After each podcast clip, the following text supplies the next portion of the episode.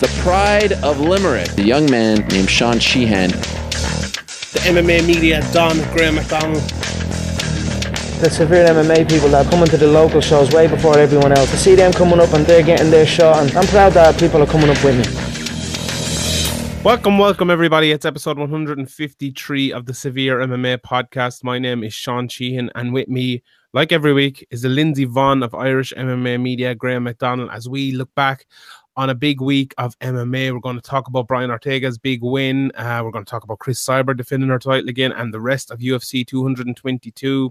We're going to talk about Jon Jones's hearing. We're going to talk about Dana White tweeting that picture of Brock Lesnar and also Dana uh, confirming that Conor McGregor was due to step in to face, uh, well, not due to step in, but offered to step in to face Frank Edgar last night and what that means. We'll also look back at a big week for Irish uh, MMA with Dylan Tuke, Frans Mlambo, Will Flow. Uh, Andy Young and more fighting in Chris Fields' fight uh, falling off, and uh, Rhys McKee fighting next week as well. So we'll talk about that uh, and a few more things, answer all your questions as well at towards the end of the podcast. Graham, how things? Big weekend of snow. Obviously, I was snowed in for most of it. Dublin got it even worse, I think. So, did you survive? You did. Yeah, yeah, survived. Uh, had very cold feet at a couple of stages uh, when you're out out in it, but uh, it wasn't too bad. A bit of novelty value. It didn't last too long, so if it had lasted uh, much longer, it would have got pretty annoying. I think. Yeah, I think I think it lasted maybe a day too long, and you've had it even longer than me, maybe. But yeah, it's it got a bit annoying. Do you, do many snowball fights or anything? I got absolutely cruised with snowballs there one night. I was like, this. I know. I actually didn't. I, uh, I threw one at a mate of mine when he was leaving my gaff, uh, but uh, the dog, my dog, got a great value out of it. He he loved it so. It's great for children, dogs, and us. Really, it's great. It's great for everyone. Bit, if you're in if you're in school at all, you just get the days off, and it's great yeah. crack. I remember this happened yeah. years ago when we were in school. It was great crack. Yeah, sure. Hopefully, everyone listening is is well tucked up in in in bed now. Here, listen to this out of the cold, or uh, is is back to normal anyway. Hopefully, anyone someone isn't uh, snowed in too much, and uh, everything's going well for you anyway. Yeah. So um, I think the best part about the whole thing was all the the bread memes. I think that was the best part of it. It, it was, yeah. I used to, used to be about 10 of them there at one stage, which I got so great fun. value out of. Yeah, never. What about those scumbags of fucking breaking up that Lidl and taking out the the uh, the safe and all? Fucking Dublin, like, Jesus Christ. It must been up from the, the country or something. I don't know. What the hell was going on? As I said there uh, to Peter Queally on Twitter, it was it was a bad decision telling people they can leave their houses again. it never works out well. But I think it showed the bad in people, but it also showed the good in people. That you know there was a lot of people helping out each other. And uh, a friend of mine, uh, a vet, uh, lives inside him, and he got called out to, to some animal in, in care, and he, they had to dig his uh, his car or his van out and and get him out. So I think there's lots of stories like that from around the country of people helping each other out. So it's it's a good thing not to get too soppy about it or anything. But um yeah, it was a it was a big weekend in Ireland, obviously, and uh, the folks over in England as well. And I believe they had it in New York as well, so a lot of the listeners might be dealing with the with the same problems this week. So I uh, hope everyone uh, came out of that okay. A quick a, quick announcement about not not really an announcement, but a, a, a kind of a t- telling you about an announcement coming up this week. Uh, we mentioned it a few times before. It's going to be a big week for us, a big couple of weeks here, and we really need your support this couple of weeks now coming up here. So, you know, uh, watch, keep an eye on our Twitter at Severe MMA Graham at Shanshi and BME. Probably Wednesday, Thursday, it's going to be coming out. So uh, we really need your support this week. So if if you like the podcast, want to see Severe MMA expansive, Severe MMA keep going. Really, I think Irish MMA uh, needs it, and uh, it's really you know probably the only big bless in Irish MMA media these days who are actually covering, you know, who's covering the sport in, in a big way and talking about the, the issues that need to be talked about. And if, if you appreciate that, and if you want that to continue, this is a big week for us. And I, I love, uh, we I think we'd all appreciate your support uh, this week. So that's going to be coming out, and we're gonna there's going to be more content for everyone. And this podcast is going to be staying the way it is for for free for everyone, uh, like it is the hour and a half every week. So um, yeah, it's keep an eye on it. As I said, you probably know what's coming, but this, this week it's coming up and uh, it, it, should be fun. We're excited about it. Graham, anything to add to that? No, that's good. That's good. We will uh, we'll leave you we'll leave the listeners hanging a bit, but I say uh, a few few of them might have worked it out from what you said there, but uh, mm-hmm. a few mightn't have. So uh, yeah, w- it'll be all confirmed later in the week. Yeah, exactly, hundred percent. Right, let's get straight into the MMA. That's what people tune in here for and we're going to talk about it straight away. And we're going to get to Brian Ortega first because I think that was the biggest headline for the from the weekend inside the cage anyway, and, uh, and from not just the weekend but the whole week. an absolutely phenomenal win for Brian Ortega. We talked about it last week that Ortega he had a big chance against Frankie Edgar because he could win those big moments, whereas Frankie Edgar would win. Uh, but you know, if it went to a decision or win the long periods of the fight, uh, and I think he kind of was winning it, but Ortega did a lot better than I had thought in throughout the whole fight. He wasn't just winning winning the big moments. He was doing really well uh, throughout the whole fight. And that's kind of just an overview of it for me. How did you feel about Ortega's performance? Were you as impressed with him as I was? Yeah, he looked he looked um, much more comfortable on the feet than he has before. Um, he didn't really try to engage the grappling too much. If if anything, Frankie was trying to engage a bit of a bit of a takedown at one stage. Um, I think Ortega kind of kind of half went for a guillotine at one stage just to kind of just to kind of remind Edgar that uh, that he that he was dangerous there, and it kind of I think Edgar pulled out pretty quickly and kind of second second guessed himself in, in what he was doing there. But um, it was it yeah it was unsu- it wasn't that unsurprising that Ortega won, but it was very surprising the way he won. Um, like Frank Edgar, he's he's he's hittable. We've talked about this in the past, but he has a really good chin and he's able to recover, and he has recovered in the past and in big fights like uh, the, the the title fights with Gray Maynard. He he had huge comebacks. So uh, fair play to Ortega. That uppercut to finish him off as well was a big shot. I think Edgar was kind of nearly half out in his feet by then because he would have defended himself a lot better if he if he had his senses. But uh, it, it, was kind of it, would, it was already beginning of the end before that. Uh, you, I don't, I doubt many people had money on on Ortega by by KO, but that's the kind of statement you want to make if you want to get into a title shot. Like I'm not just a jiu-jitsu guy here. I can I can strike as well. I can I can take out a guy in Frank Edgar who's never been never been finished before in the UFC or never been finished before at all. So that's a big statement. And if you if you if you want to get into the title picture and into the into the next contender spot, like winning a decision over Egger, if it was boring, maybe they'd be looking at other options. But he made such a statement that it just makes complete sense now to to put him straight in there against Holloway. Yeah, 100%. April 2nd, 2008 was the last time Frank Edgar lost a non title fight. So that just tells you it's coming up on 10 years uh, next month. It would have been uh, between uh, losses outside of title But That is absolutely huge. And for Brian Ortega to do that was was unbelievable. I just couldn't have been more impressed with Ortega.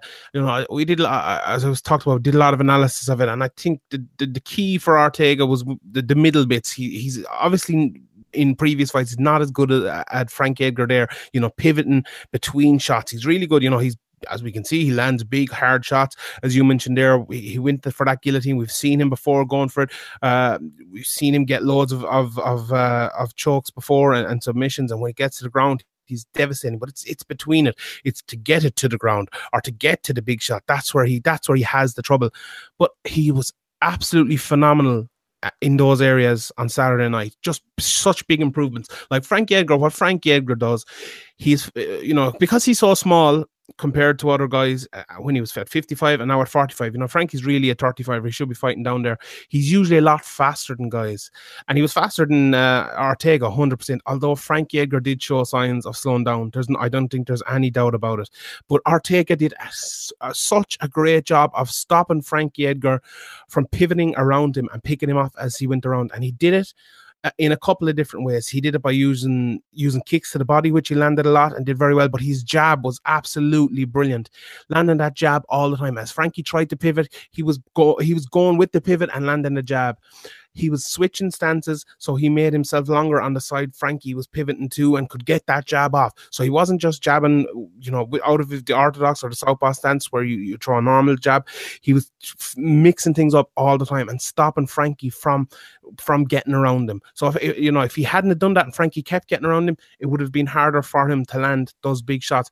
And with Ortega as well, you have to win the big moments. And he was uh, I I've rarely seen it, it's happened a good few times, but it's it's a rare thing to see someone as calm as Brian Ortega. And I, I mentioned he was wild, but he was calm. And someone's like, how can you be that? And I think he was wild when he needed to be. And I, when I say wild, I don't mean Diego Sanchez type of wild. I mean when you get the opening, you go for it and you go hard, like the guillotine, as you mentioned there. He threw a big switch kick at one stage uh, that hit Frank Edgar to the body. He threw a big right hand that just went past him. Just before he landed the elbow, which was kind of the beginning of the end, he threw another elbow as well then he came in with the uppercut, and that sequence was really good. If you go back and watch that, Frankie was expecting the jab, and then he comes in with the elbow, which which misses. Then he comes in with the uppercut, and then it kind of resets for a second. And Frankie's, uh, you know, after you see an elbow and an uppercut, you're you're not really expecting another elbow to come straight away. You might be expecting the jab, or you might be expecting you know a takedown or a high kick or something like that. But he throws the elbow in, and that elbow landed, and that really, really was the end of it. He came in with a lot of hooks. The uppercuts were really good, and in the last uppercut to put him down, and the two body shot or the two uh, coffin nails, as you'd call them, in the end, just absolutely took Frankie Edgar apart. Clinical display, brilliant MMA by uh, by Brian Ortega. Yeah, he looked great. Like it, it's it's always exciting when an undefeated guy who's who's like specializes in jiu-jitsu so much. Like like okay, there's a lot of black belts in the UFC, a lot of black belts in MMA, but this guy is like a, a different level. Like there's different degrees, there's different levels to, to, to even black belts to each belt, and he's he looks to be very top level. Okay, we haven't really seen him. Um, we haven't even see, seen him in there as a champion yet in Max Holloway, but if if he can get it to the ground against Holloway, like okay, uh, Holloway hasn't been on his back. He hasn't been de- he hasn't been taken down and had to use a jiu-jitsu in a good while, maybe even since since the Conor fight. So he might have made massive improvements, but I, I just can't see him having made the, the improvements needed to, to hang on the ground for too long with, with Ortega.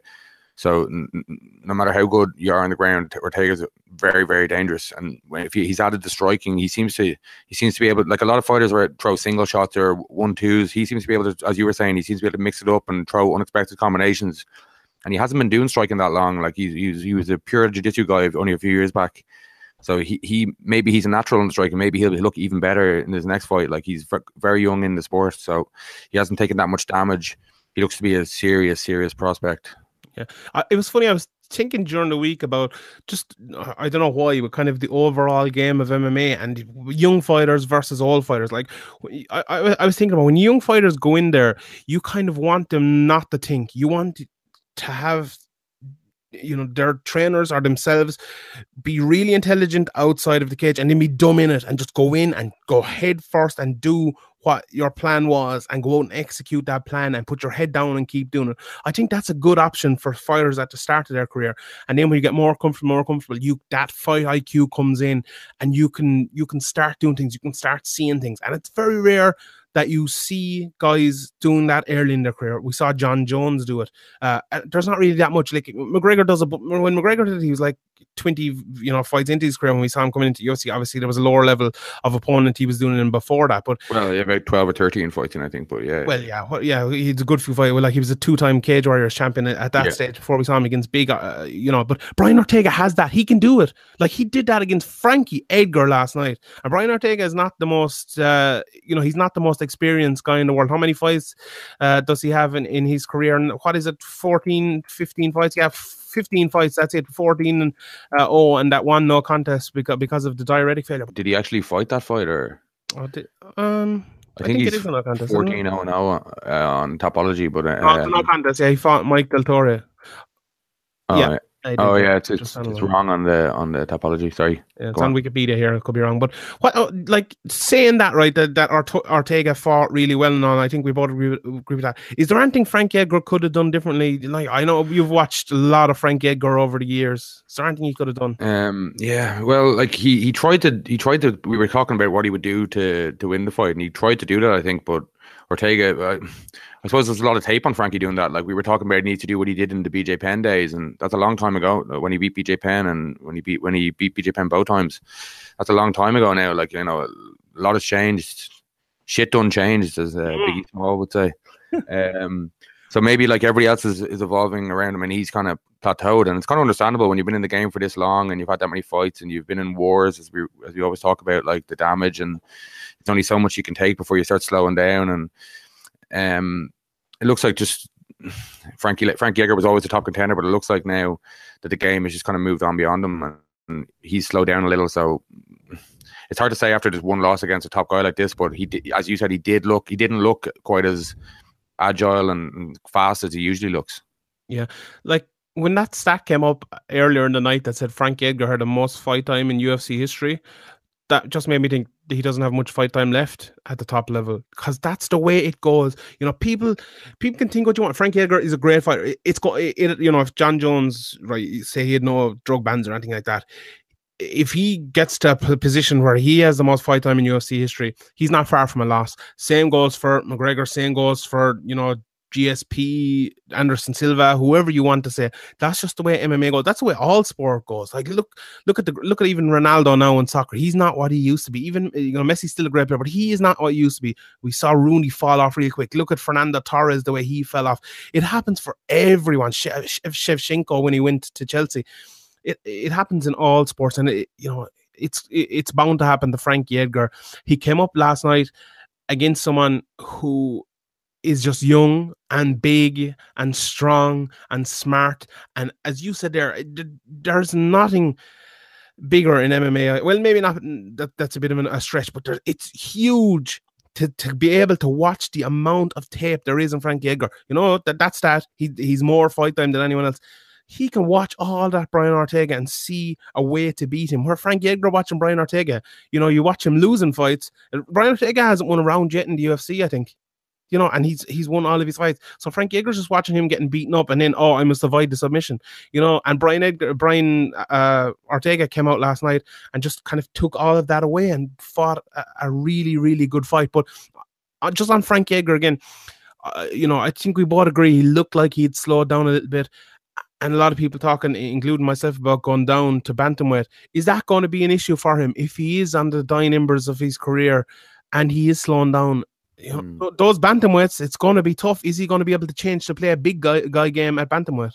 Yeah, it'd be interesting to see. And like maybe he had some kind of little injury, or you know, maybe he just had a bad day at the office, He wasn't feeling well. You know, you never really know. It's hard to ju- it's hard to write somebody off like as a top contender just after after after one performance and mm-hmm. a, a, quick finish like that. You can get caught as well. You can just you can just have a bad day. So may, maybe maybe we're we're reading too much into that. But if, if it is the case that he's slowing down, there is a lot of fast like TJ Dillashaw, Cody at the top of that division, Cody, Dominic, even they're very fast guys. They're very agile. Like Frank Edgar has been the smaller guy his whole career. He knows how to fight that way. Like he's he's so experienced fighting bigger guys. Even at 45, he's usually just the smaller guy. So it, it could be a big a big difference. Like and that he can overcome. So it'd be interesting to see. I, I, I think he should have went to bantamweight earlier. I think we, we said about this before, but uh, obviously couldn't. He doesn't want to cut that much weight, and he's had a lot of success in in, in the past at those division. So it's hard to argue with him when, when he's been he's been a lightweight champion and all that. But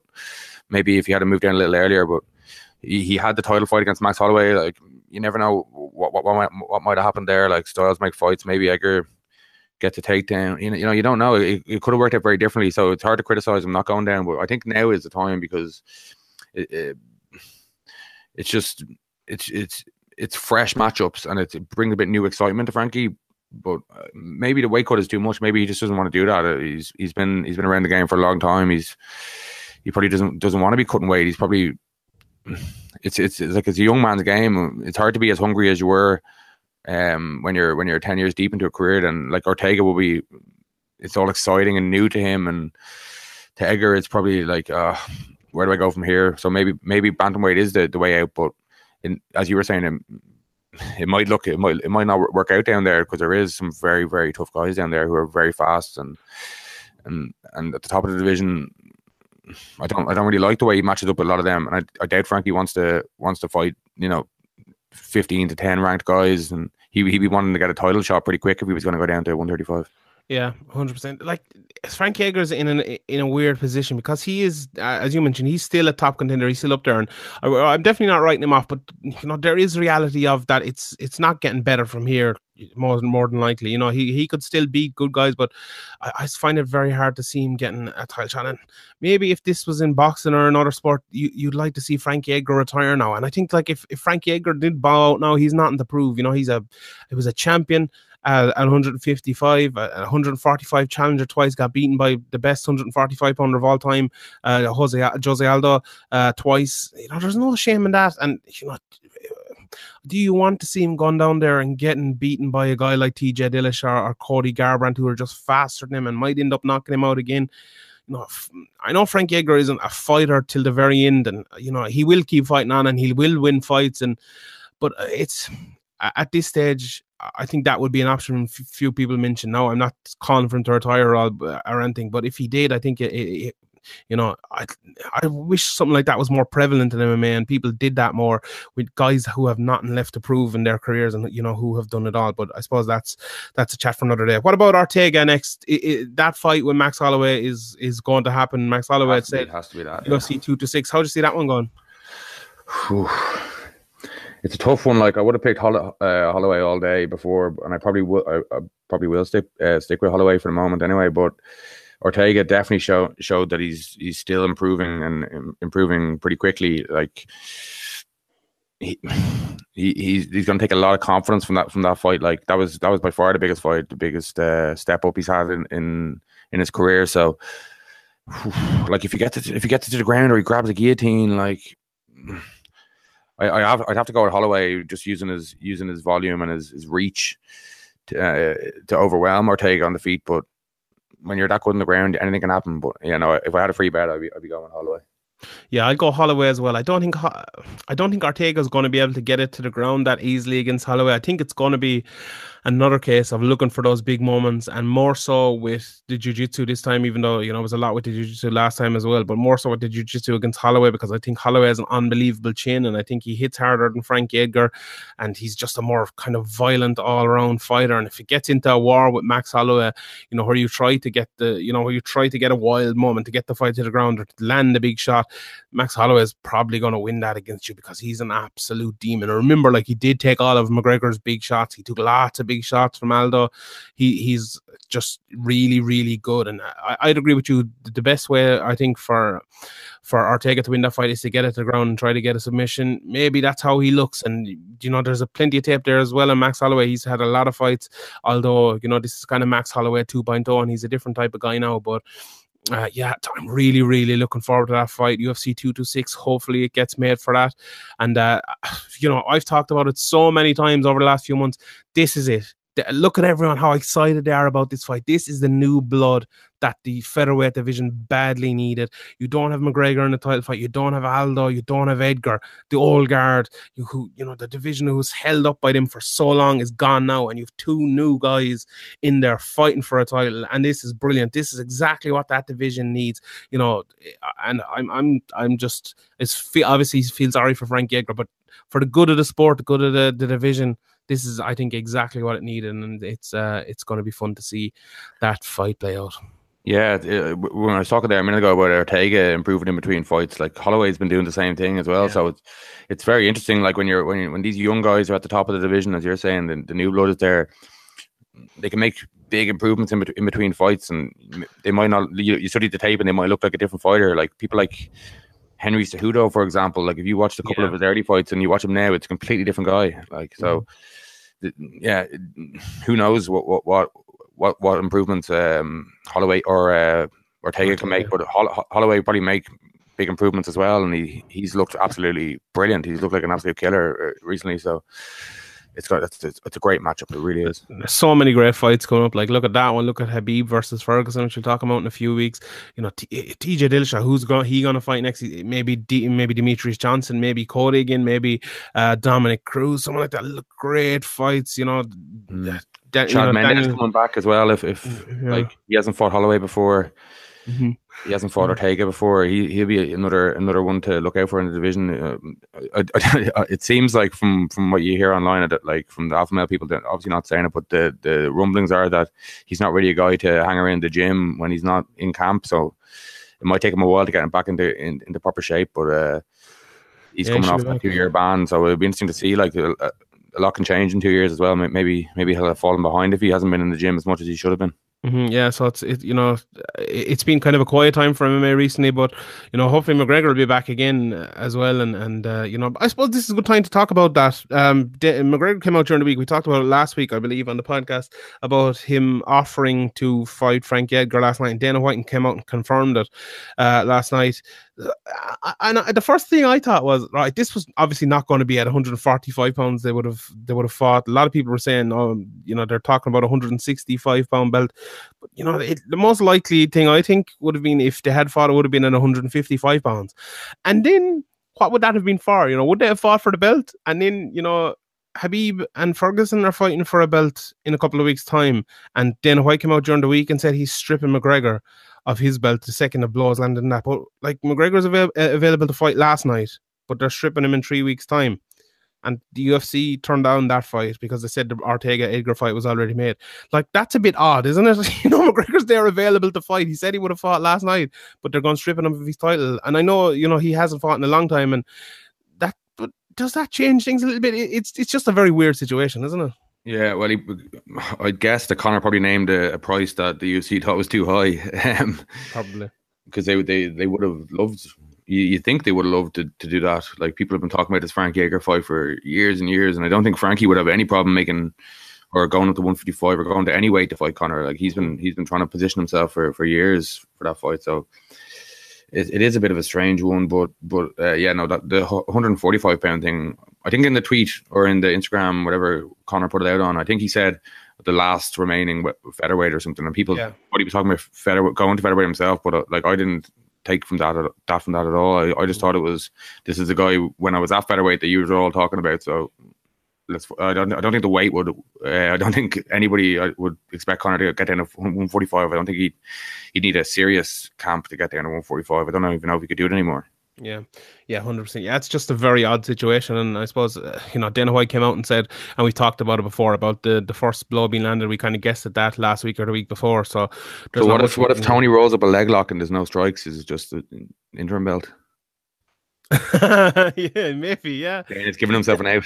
Goes full, goes full Ryan it. Yeah, submission. No, submissions don't count. This is a stand and bang, man. or if Khabib just takes him down and then rides him out. Yeah, it could, you know, it could happen. But yeah, I'm looking forward to that in a few few weeks' time. But yeah, what about the main event uh, on Saturday night? Chris Cyborg against Yana Kunitskaya.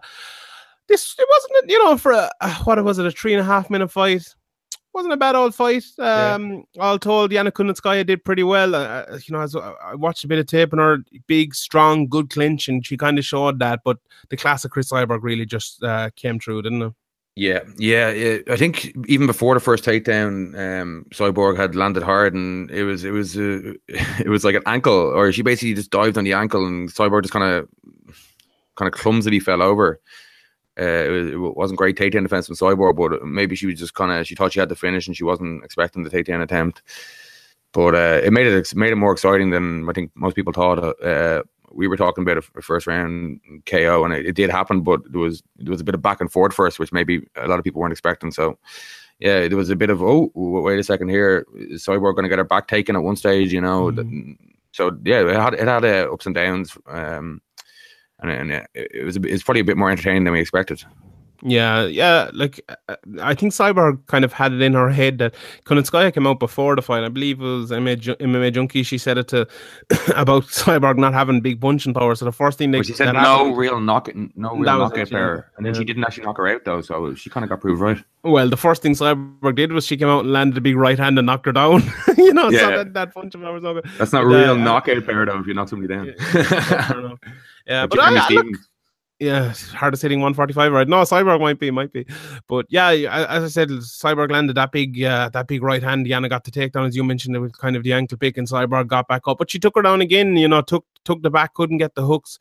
But but did get that clinch against the cage and she looked big and strong in that clinch. And uh, you know did did pretty well there. You know she was controlling cyborg and that was the thing coming in. I was i was uh thinking about for Yana that was the, the area she was going to have success in, and she definitely did have the success. But eventually, Cyborg was able to was able to break away. She landed a big knee and a right on the clinch, and she landed a right as well. And she landed a, maybe a little bit of an illegal kick after she dropped her again. You know, you think I didn't? I didn't. I thought it was No, to the I body. I Mm. didn't, but like uh, if you know, Maybe even to the leg. It was more like a kind of lower body or, or leg. She kind of landed on the kind of the hand or the shoulder. I watched it back again. No, it didn't really land. But all the Marys last week were giving out about it are probably saying she should have been disqualified again. There was one with Brian Caraway as well. But Cyborg kept going, uh, obviously going through, walked her down, landed the right right hand, knocked her down, landed the ground and pound. And there wasn't much to say about it really, other than that. You know, Cyborg is Cyborg is someone who has kind of moved to technique over her last few fights rather than going in and destroying someone.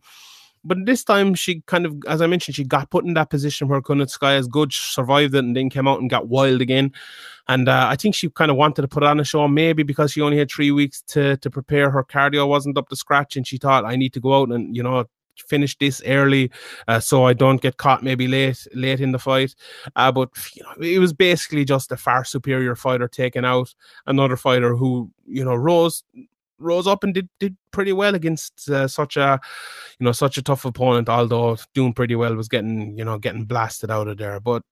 Um, what what do you think is next for Cyborg? You know, Dana White mentioned that Amanda Nunes, Amanda Nunes fight. Yeah, um, yeah, I think that makes sense. Like they could just give Cyborg a couple couple more favorable matchups so she can get a couple more knockouts and kind of recapture the pub. I think there was a lot of public interest in her a few years ago, and it kind of waned a bit because it took so long for her to get into the UFC, and the Ronda fight went away, and people stopped talking about it so much. But I think I think there's a bit of excitement around Cyborg again now, and maybe even just give her another another bit of cannon fodder mm-hmm. for the and then give give her the, the Amanda Nunes fight. But I, I do like that style matchup, Amanda Nunes versus Cyborg, because Cyborg's takedown defense isn't that great. Like she seems to be able to survive on the ground and kind of yeah. use explosion to get back up. But I don't know if her if her technique, maybe she just doesn't have to use it because she's so much better and bigger and stronger than these girls. But Amanda Nunes is very strong as well, and and she can turn up the heat and when she needs to. And uh,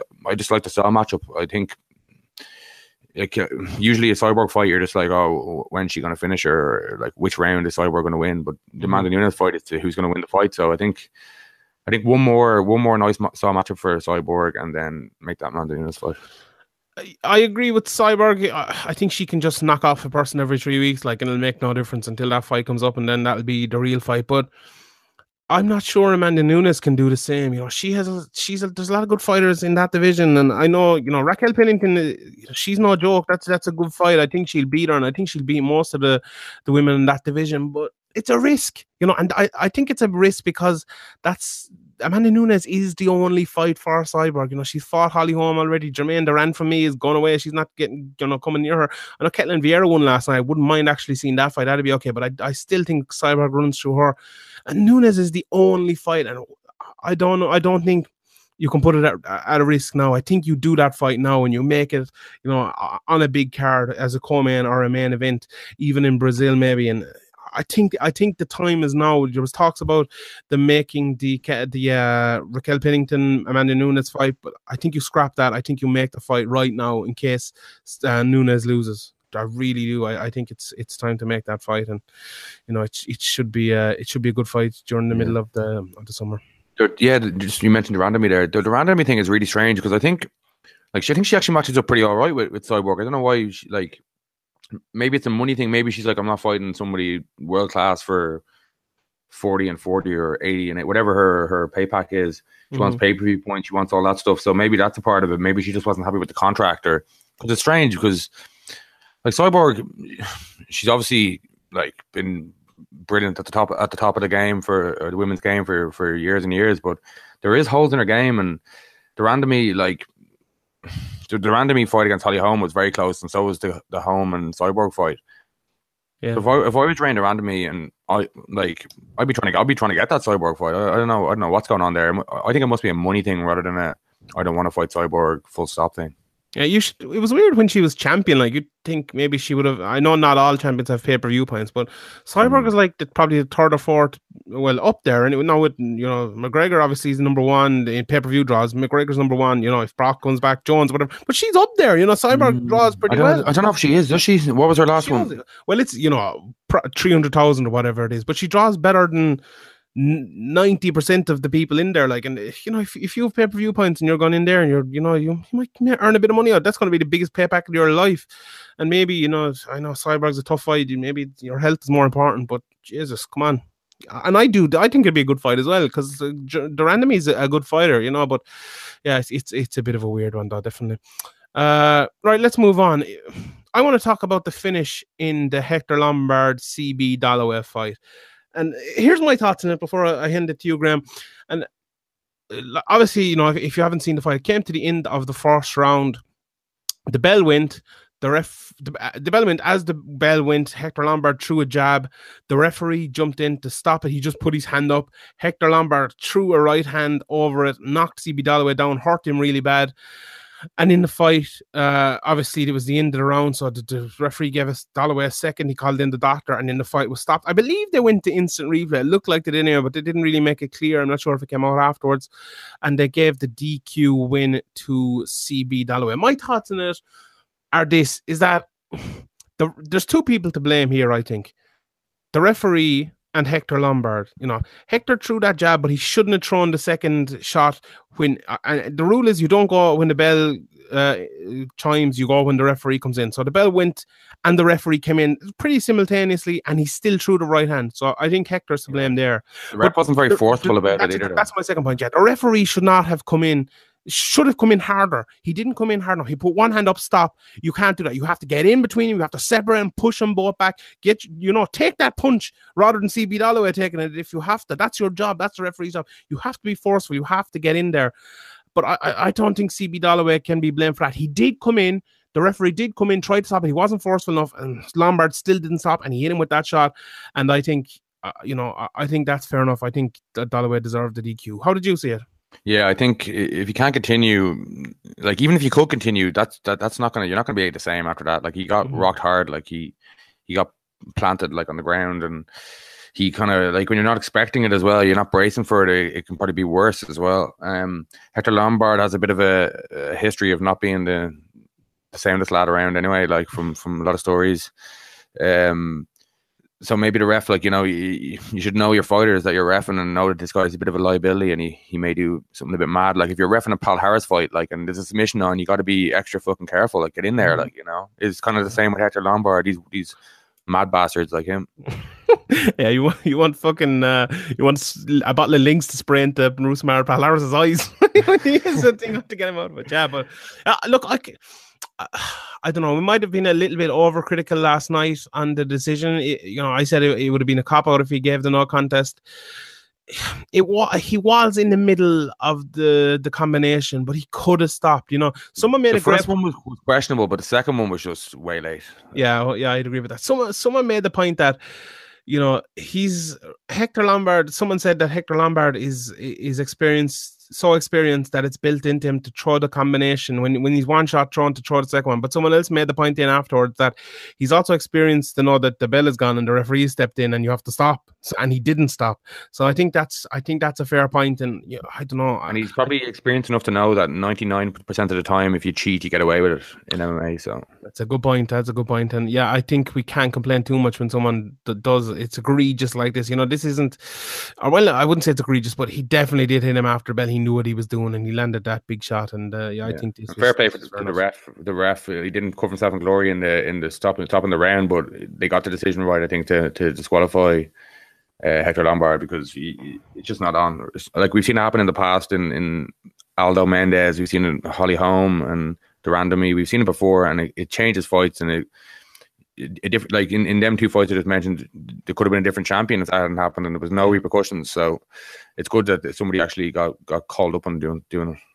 Hundred percent, yeah. Let's get a couple more of these fights here. What do you think of uh, my boy Sugar Sean O'Malley, Irish MMA's representative against Andre Soukhamthath? Obviously hurt his yeah. leg there in, in the third, but good fight other than that. Yeah, he seems to be watching a, a bit of Conor McGregor.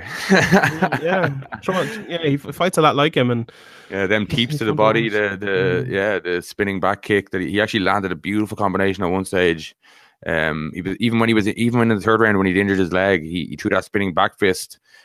Um, he just he just goes for it, and he's he's exciting and he's fearless, and he, He's got he's got really good technique, and he, he, he seems to have improved. Maybe it was just that he was a bit nervous the last time. He's a bit more comfortable now, but he looks to be a serious, serious prospect. Yeah, uh, definitely a serious prospect. Like, you know, this this guy he was fighting was not like he was tough as nails. He like a lot of people would have just gone down, taken a knee after a couple of them huge strikes. He was stumbling around, didn't know what was going on at the end of one of the rounds, but he managed to, to stay in there. He was tough as nails, and maybe a bit of bad fight IQ at the end when he had Terrible. O'Malley's leg injured, he kept taking him down, and oh, it's just it's, it's annoying to watch when something like that happens. But mm-hmm. I, I, was kind of glad that uh, O'Malley didn't end up losing due to like a, a weird in, innocuous injury that kind of fucked him after such a good performance. it was the weirdest like last five minutes of a fight ever because O'Malley was he, And aftermath. Well. and the aftermath, yeah. But if if O'Malley had uh, uh, Soukhamthath had just let him stood up, he would have just been able to tee off on him because he'd only one leg. You know, it was like the Karate Kid gone out there, and uh, it was just uh, what a, probably the worst fight IQ I've ever seen in the UFC. It was truly horrendous. Like that, he lost that fight because of him and him alone. He could have won that fight so easily. You know, the the referee probably would have stopped that fight if if he hadn't thrown a punch and just let him stand up and seen that Sean O'Malley couldn't walk for like 30 seconds, he probably would have stopped that fight. He would have gone in and saved him because he couldn't intelligently defend himself, you know. So it was so stupid by Soukhamthath. At one stage when O'Malley was on his back, he was literally screaming, and the ref was like, Are you all right? He's like, Yeah, I'm grand. It's like, it's like he's clearly not grand. He's not, no, yeah. But fair play to Su- Sugar Sean. Showed a showed a good bit of uh, of heart and will as well as well as the skill. Although he's wrestling, you know, they talk about comparing McGregor. I think his wrestling isn't as good as McGregor's. His takedown defense, you know, as McGregor has showed in in other fights, and his ability to you know to get back up and. Uh, No, and- Sean, he's American. He knows everything about wrestling. no, he's Irish. What? Shut up, Graham. He's Irish. Will you stop? Sure, We aren't, need- all, aren't all Americans Irish? I thought they were. They probably are, yeah. They probably are. Uh, outside of that, then um, Andrei beat Stefan Struve in a fight no one saw because they were watching the boxing. Ketlen Vieira uh, put on a good display against Cat Zingano. A split decision was a bit weird in that one, but not a not a great fight. That one. Fucking hell. Would he ever use his, his reach? It's, it's ridiculous. Don't get me started in the jab again. don't, don't it. It- it's ridiculous. It's ridiculous. don't he's just do it. never gonna. He's never gonna use his massive length advantage that he has. Yeah, hundred percent. Yeah, J- John Dodson as well was a pretty pretty bad. There's a lot of bad performances actually in this card, even though it was a pretty good card. John Dodson. Uh, I think uh, Jordan Breen said it. No one has done less with more than John Dodson in the UFC. He's just the most frustrating fighter to watch. God, he's so annoying. He just he's so he's such a good athlete, such so much power, and he just doesn't use it at all. So very very annoying. Um, um, who else? Beneil Dariush got starched by who? Uh, Alexander Hernandez, my, my boy Beneil Dariush, and it looks like the chin is going to be the issue for him. Although Hernandez, Hernandez kind of got him off guard by coming in, going like he was going to touch hands, and then what, what, did he throw? Was it a kick or a right hand? But he, he threw kind of a dirty shot anyway, and then Dariush was kind of in the back foot from there. But Hernandez looks like a good prospect as well, and it's you know Beneil Dariush back to the drawing board again. That that chin looks like it's going to hurt him, doesn't it? Yeah, I, I actually didn't notice that he tried to fake him out with a like a. Uh, some kind of like high five, or is that what you're saying? Is it? Yeah, yeah, that's what happened. Yeah, at the, at the very start. Oh, Yeah, at the very start. Okay, yeah. yeah, yeah. The shot that actually dropped him though was it was. No, that was okay. Yeah, that was perfect. Yeah, yeah, yeah, That was a bit weird. But what about Mackenzie Dern as well? I, I tweeted on the, uh, last night that um she's she's reminds me of Ronda Rousey without the judo, and she was a bit like look looked absolutely horrendous standing up. Well, look, was both brave, and uh, we mentioned it a few weeks back. uh, talking about Khabib. There's not you can't. I wouldn't sell it in the world to have someone with the tenacity of Khabib. And Mackenzie Dern is tenacious. She's very tenacious. She just just doesn't have the skill yet. And if she can add in a bit of wrestling uh, and add in a bit more striking and striking defense, especially because she looks like she actually hits pretty hard and she lands a few good shots, but she's very rousy looking with her Mm. strike and just can't defend at all. Can't get the fight to the ground. But when she does, she's unbelievable. She's a bit like Liverpool. You know, she's unbelievable in attack when she gets into her her area, but in defense, she's absolutely atrocious. But yeah, it was it was a weird fight. Have you have you have you not seen Virgil van Dijk? Who never And heard? Carrick, super super super Carius. Karius made a good save actually yesterday, didn't he? Who are they playing? Better than better than Dave the Gay. Easy now, easy now. What Alisson in there. We'll have, we'll have uh, the best keeper in Brazil. I like it. What about Dern? Did you?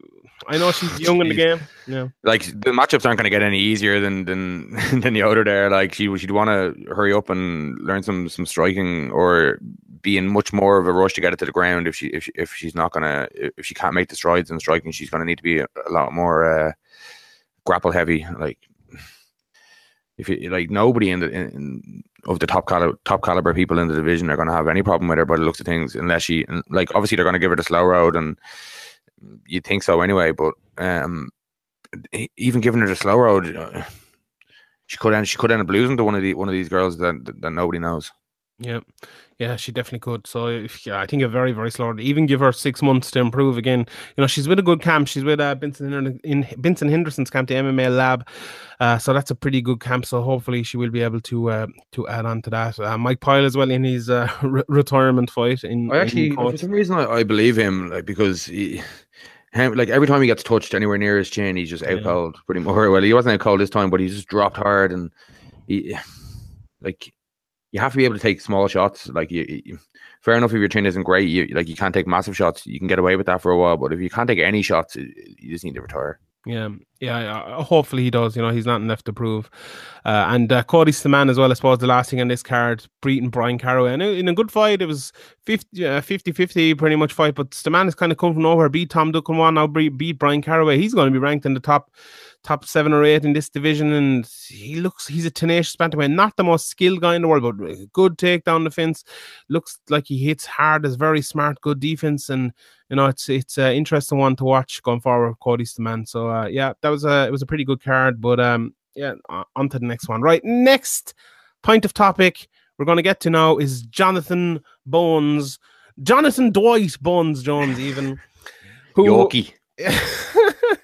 what a man. Where's Andy Cole when you need him? Um, who went up uh, in front of the California State Athletic Commission during the week um, after he tested positive for Turinabol uh, a couple of months back, and it was a bit of a shit show from start to finish. Jones came in. We, we were all expecting Malki Kawa, I believe. Jones's manager went on Luke Thomas's radio show over on Sirius XM there a couple of weeks ago, and said, uh, "What, what was it like? Ninety percent chance or something that Jones fights again in in 2000 and uh, what year are we? 2018." Uh, uh, everyone was expecting to have something. They found something. They found a supplement. They found something where the ball was in. They found a dirty water bottle or something, and they went in there and they had absolutely nothing. They had a lie detector test, which they didn't even barely talk about. You know, Jeremy Kyle wouldn't even believe it. They, they went in. They had this doctor. they had this doctor who wrote this report about how he thought, you know, it was most likely a tainted supplement or something like that. Then they had another doctor who basically rubbished all of his findings and said that, you know, he all of it is speculation basically. And they had nothing else after that. It went from bad to worse for Jones. He said he forged an online seminar, or he said his management uh, management, sorry, forged an online seminar and did it for him about USADA. Actually, uh, uh, just on that signature thing, apparently it was just like a, it was one of these like terms of service or like terms and conditions where it's mm. stupidly long and every, you just click I agree and press continue. It wasn't actually like writing a physical signature apparently. Yeah. So it was kind of uh, Jones Jones himself kind of made it sound worse than it was. Yeah, he did. But I think the signature was on the end of like a USADA. It was like a a seminar about like the whereabouts test for USADA and all of that, and something that the fighter really should be doing themselves. But yeah, it was he should just shouldn't have said that. Really, like it's. I suppose he wants to be truthful, and you can't fault him for that. But that was that was kind of kind of super. What, what did you think about the the, the this the whole hearing though? And I know you had a point about the whole. You know, they kind of looked at his background, and you, we were talking about that during the week that you know when his defense is that he's telling the truth and he doesn't know uh-huh. what happened, I think it's fair enough to talk about his background. Uh, that was kind of your point, wasn't it? Well, I, I, can see it from both sides. like, when your defense is, I'm a, I'm a really good guy, I've changed, and then they're like, well, this happened a couple of years ago, this happened mm-hmm. a year before that. Like, you still drink, do you? He, like, instead of just saying, yeah, I still drink, he should have been like, oh, I only drink on a, just like, I only drink on a rare occasion, or I don't drink as I used to, or um, I have I, like you know he just kind of he didn't really defend himself very well. He was too laid back and cool about it. He was cracking the odd joke. It, it was he he seemed to believe that Malki Kawa, his manager Malki Kawa, that he was going to. chances are he was going to get off this. I don't know why because he's been through the process before. Um, I think because it wasn't in the system in the test afterwards and the test before, they they thought that that was a big thing, but the commission just didn't seem to care about, that. Mm-hmm. Um, they were just like the test is positive. Can you can you show us anything to show like can you show us the tainted supplements what can you show us? They couldn't show him anything. They didn't care about the lie detector test. They didn't care about I'm a great guy. Um yeah it, it went terribly for john Jones. Um but then the punishment actually wasn't that bad but USADA would probably be a lot sterner and like they kind of just left it to USADA to, to ban him basically.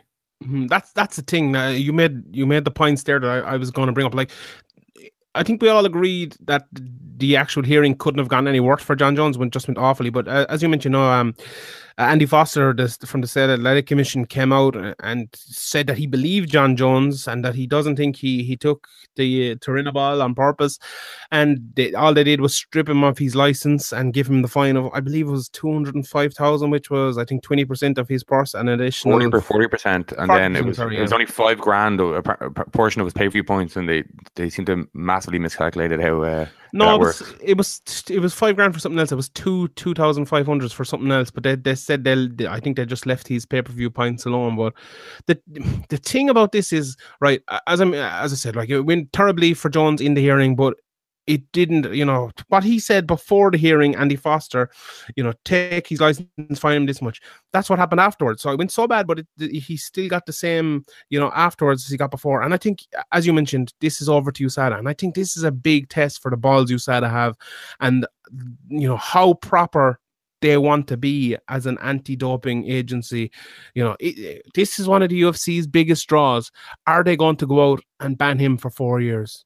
that's the, that's the test of this, and I, I think it's a huge test for USADA, and I think we're going to see if if they can pass that test. And what, what do you think? Do you think they're they're going to do that? Do you think they're going to go out and give him a four year ban, or do you think they might stroll it back a bit? Uh, I think they kind of have to give him a four year ban, really.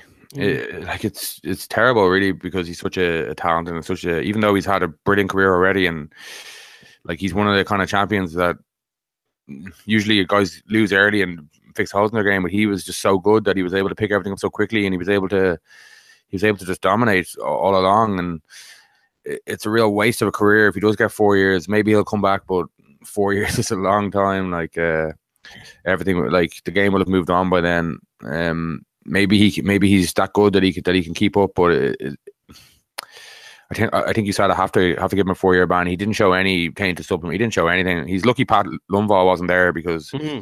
She would have given him the fucking firing squad. Yeah, taking taking his family as a fine.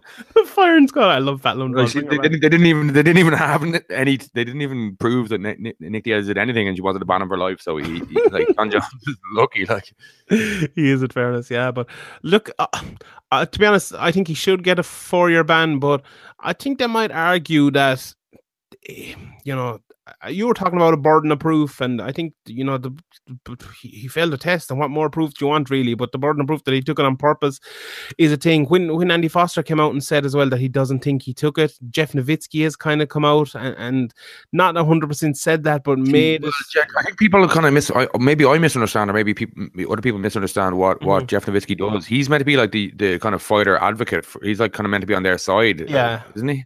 Yeah, he is. Yeah, yeah. And he, people kind of talk about him like he's the kind of like adjudicator, but he's like he's not. He's he's meant to be helping the fighters kind of sort this stuff out with USADA, as mm-hmm. far as I know.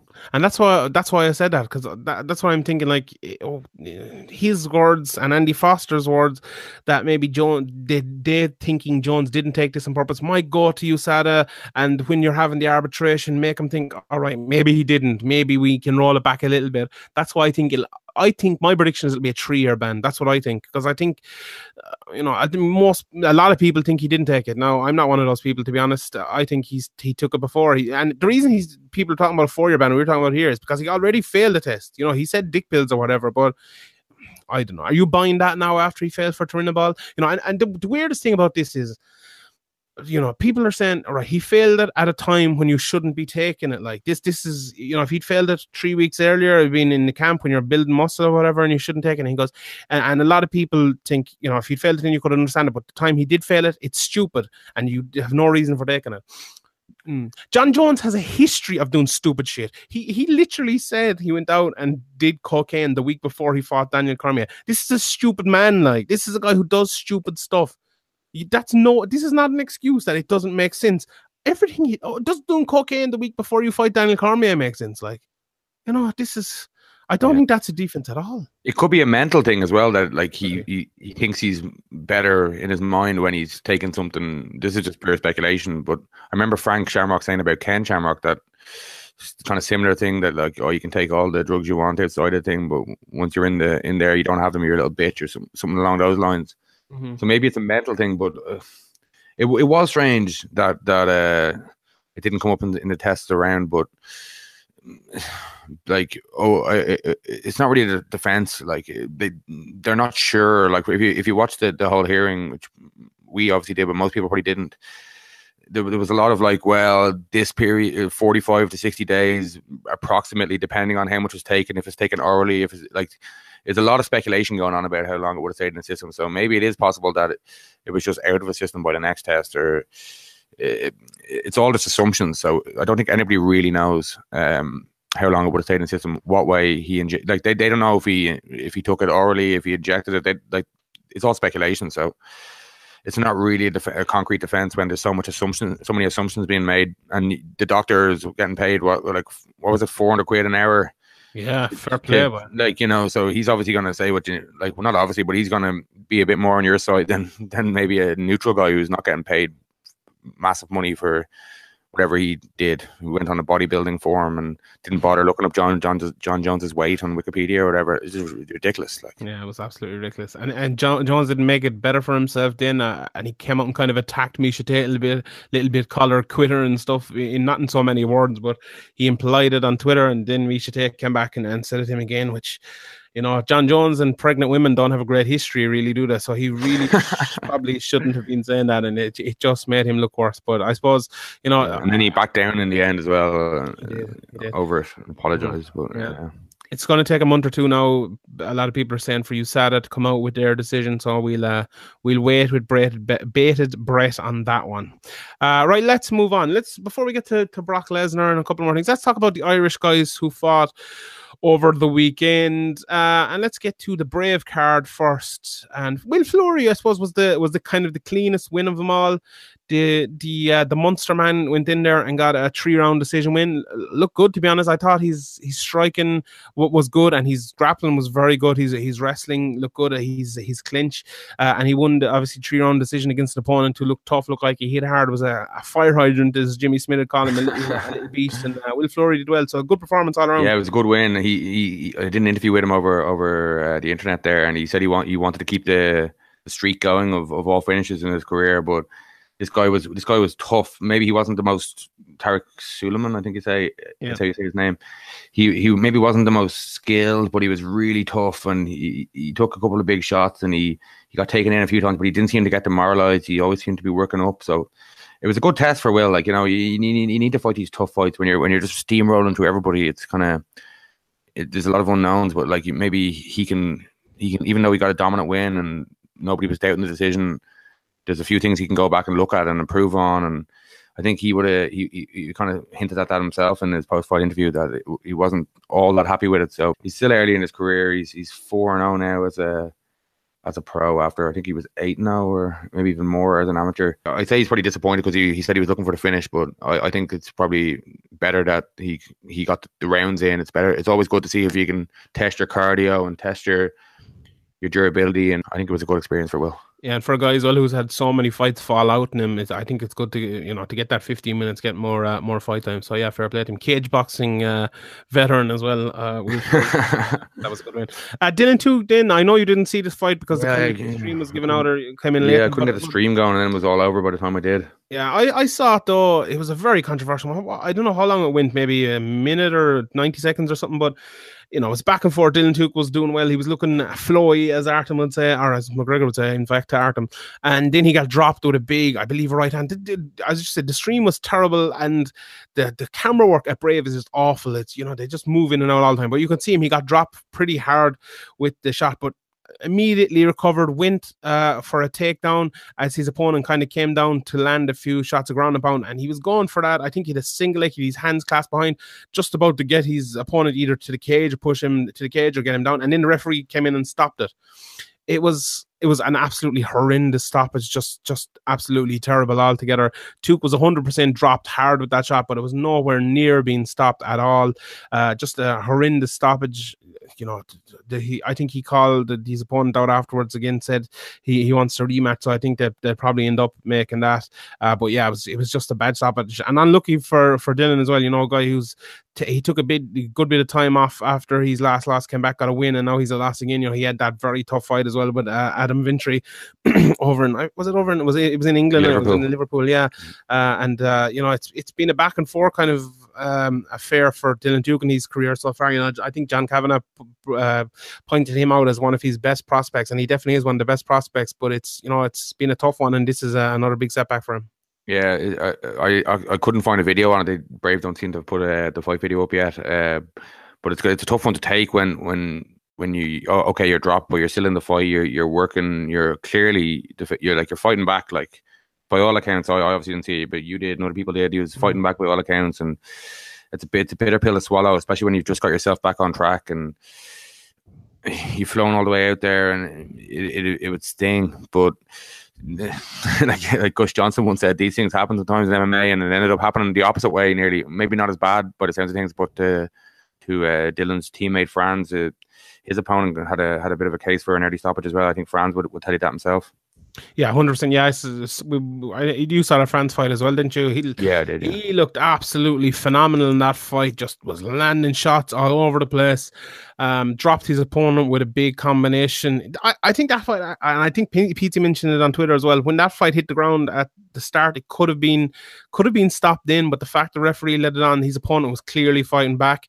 And at the point where he stopped it, it was just a terrible stoppage as well. He was clearly still fighting. But I, I do think that fight was kind of only going one way. You know, it was Frans was eating him up that win, you know, what was it, two or three minutes maybe, and long enough to see that that Frans was, was way better. But it was another bad stoppage. That fight shouldn't have been stopped at the yeah. time it was. But you could even see on Frans's face, he was kind of had his hands in the air looking yeah. at the ref, being like, "What are you doing?" Mm-hmm. but yeah, it's uh, Francis is another guy. You know, he was over obviously with McGregor, and uh, I think you mentioned it out. He was, you know, giving McGregor maybe not all he could do, but one of his best sparring partners for the for the McGregor fight. And I know, or for the Mayweather fight. Sorry, and I know you. He's always he's been a long term. He's he was there for the Mendes. He's been there for loads of the fights. He's he's a he, he's always sparring with Conor, and he he, he like he can he, he's okay. Maybe Frans had a bit of a, he was he had a bit of a rocky start to his to his pro career, but he also had a rocky start to his amateur career, and he ended up being I think eleven and two in amateur, winning the the, the IMMAF World Championships, and he's been in there with Conor. Obviously, the, the, that that's only going to help you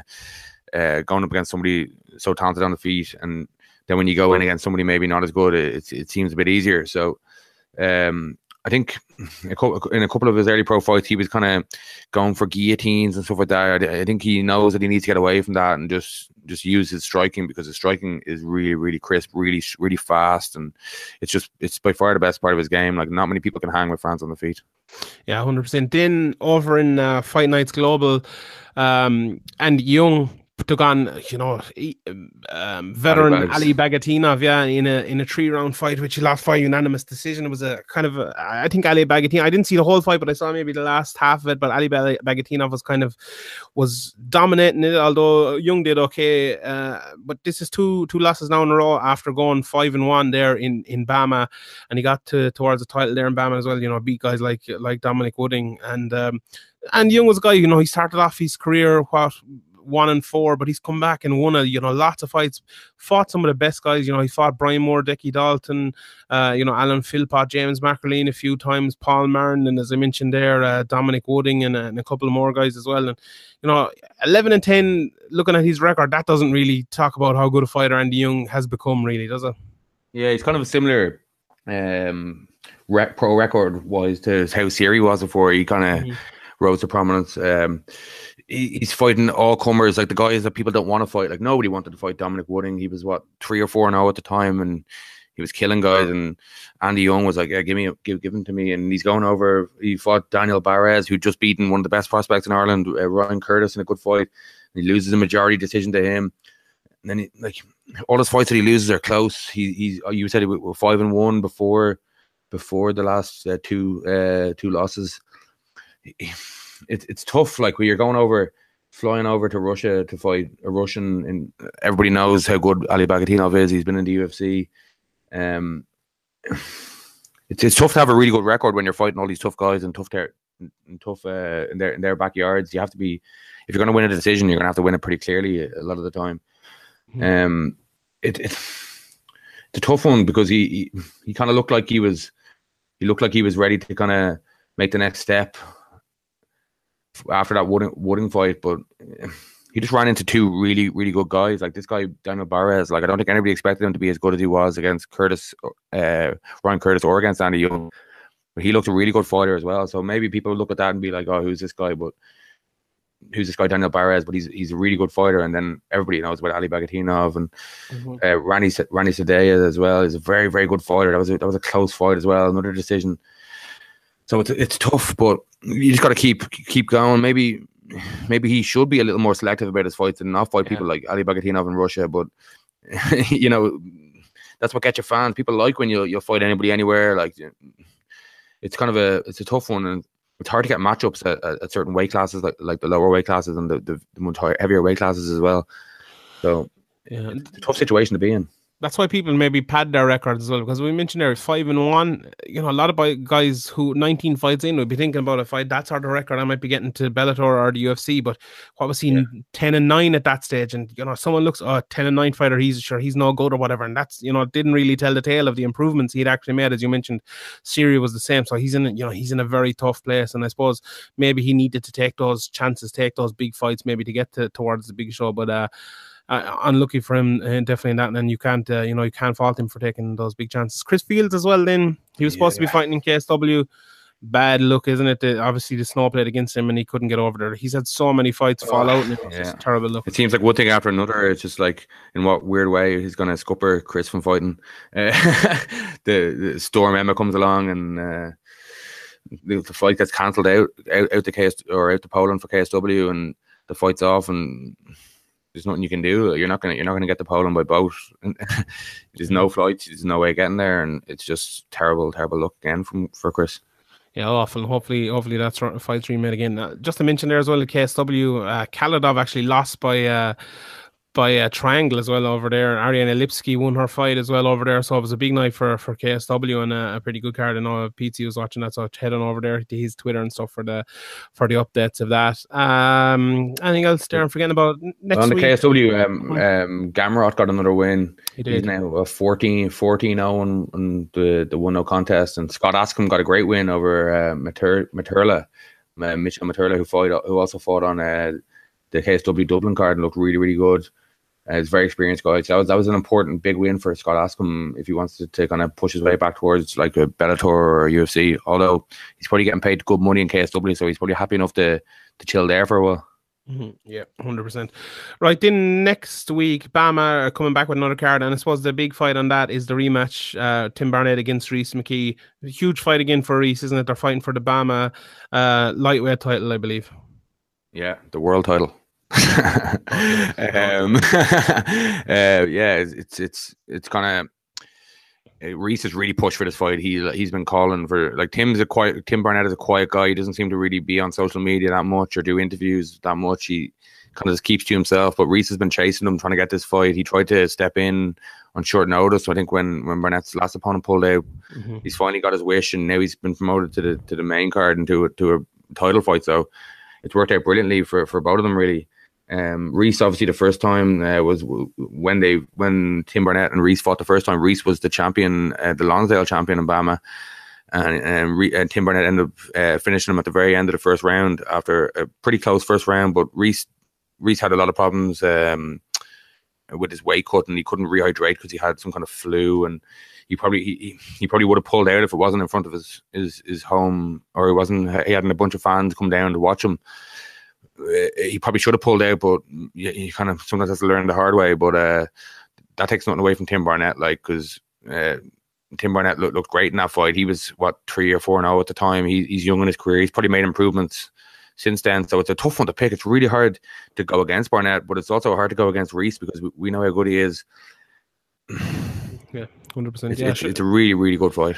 yeah, should be good. Uh, Alex Lohoré as well, uh, defending his welterweight title, I believe. Ter- Again, Terrence, as uh, as uh, the face would say. Uh, Terrence. Terrence. Fraser, it? You Yeah, know- you know, Uh, Richard Kiley. Richard Kiley he tried to Mhm. call himself the, ba- the face of BAMMA, but they just called him the face when they announced him. Oh yeah. and he always calls Terry Brazier Terrence. I like that. Uh, Chopper Choi, uh, Lewis Perry is fighting as well. Well, he's scheduled to fight, but I'll believe that when I see it. But so uh, yeah, it should be a should be another fun BAMMA Yeah. card. My right, boy Fabian as well, though. Fabian. Yeah, Jesus, I nearly forgot Fabian. Yeah, He's You fighting a guy who's ten and two, but the guy who's ten and two, his last fight he beat uh, Sean Lomas, who is a notorious uh, journeyman who's twenty two and seventy one. Good record, 90 seventy one fights. losses. He's got ninety three fights, so he's he's trying to get to hundred. I'd say. Didn't he win like last week as well? I think he won a fight last week. I believe He's fighting every second. This guy's everywhere. great man. And, and then before that, he fought a guy, Brad Carter, who was uh, zero and sixteen. ah, good record. Uh, so he's ten and two, but some of the guys he's fought don't have. They actually have probably the worst record I've ever seen. Uh, so um, what was that American dude who was like fifty and two hundred and eighty-four? Remember that dude? He fought. I think did he fight in the UFC? What's his name? I'm not sure. Oh God, Jordan Brino is probably listening to this roaring at the, on the thing, but someone someone will tell us anyway. But yeah, Yeah, your man actually, your man Sean Lomas got a win at the Celtic Gladiator 19. mhm. He, he got an arm lock in the second round. It was his first win in. I can't even count how many. Good for you. Fair play to him. Congratulations, Sean. Uh, right, let's move on. Brock Lesnar this week was photographed with Dana White uh, in Las Vegas, um, and it- it- the UFC had, or sorry, the WWE had an Elimination Chamber pay per view in Vegas, and that's why he was there. But he didn't actually appear on the WWE broadcast. And in the WWE had Raw next Monday night, and Brock Lesnar was scheduled to appear but didn't appear.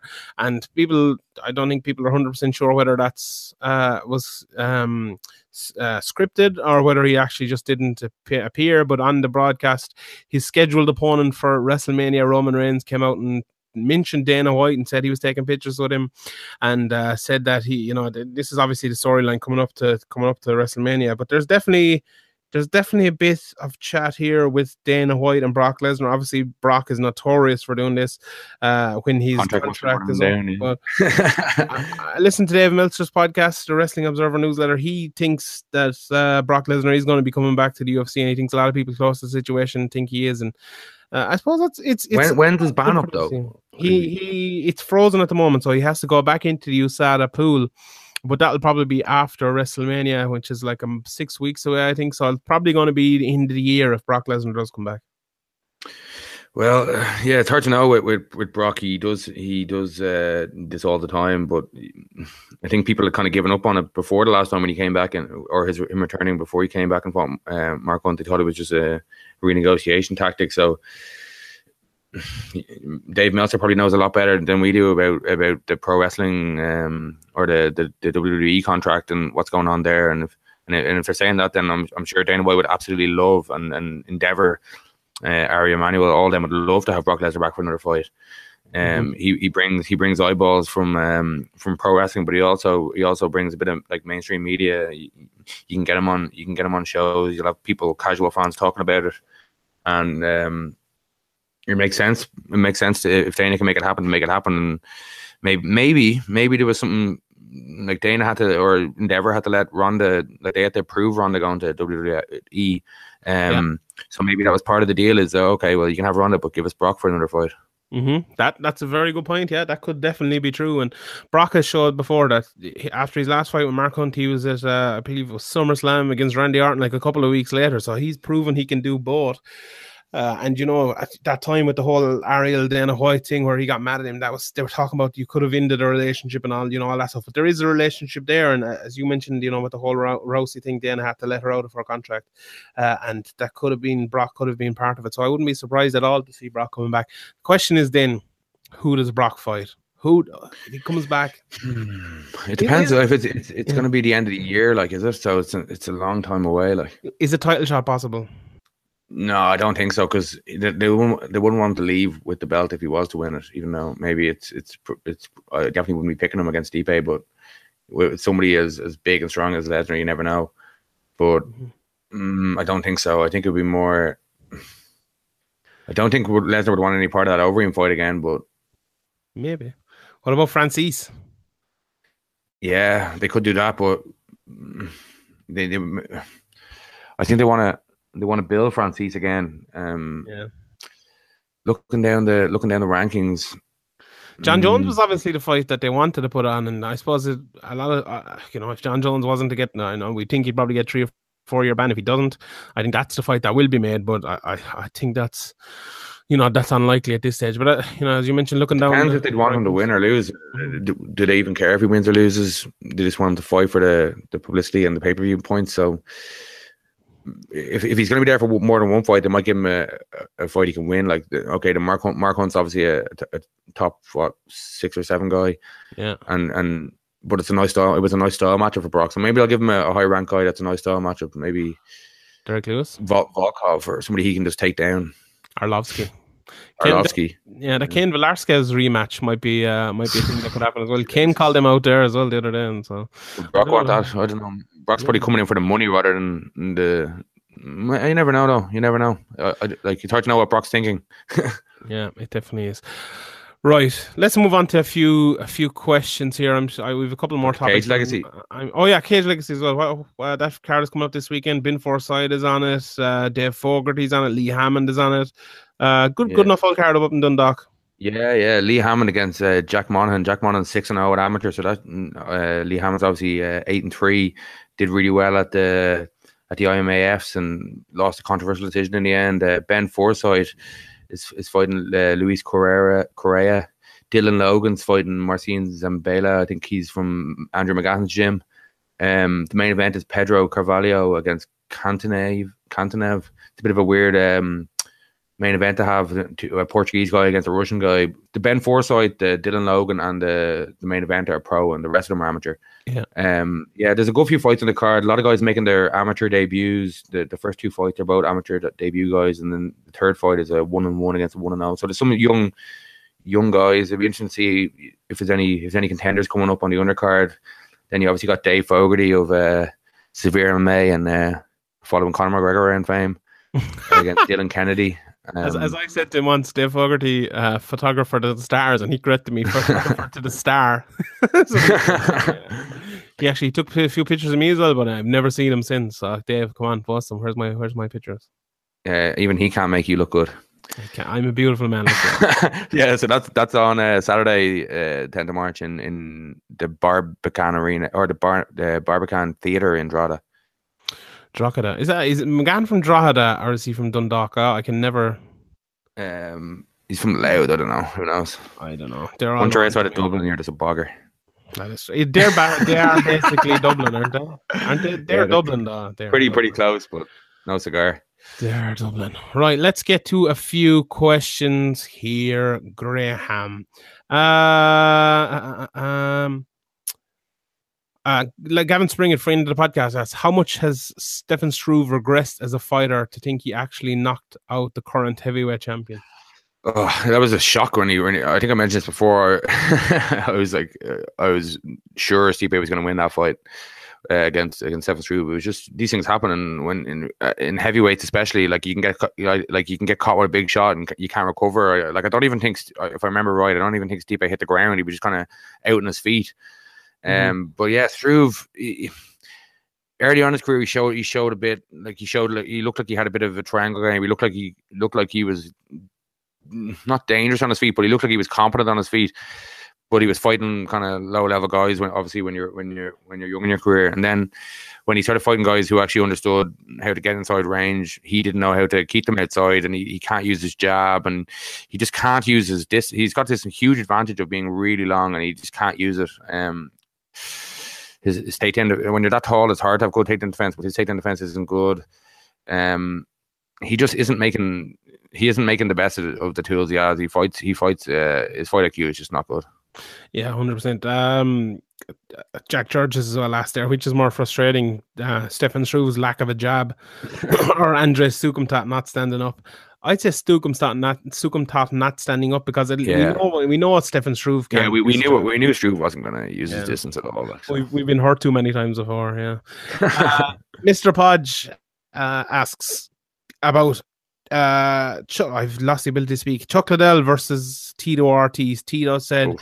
he wants to do it in the UFC, and uh, Mr. Podge asked, "Could you see WME or now Endeavor doing this, or is Tito still signed with Bellator?"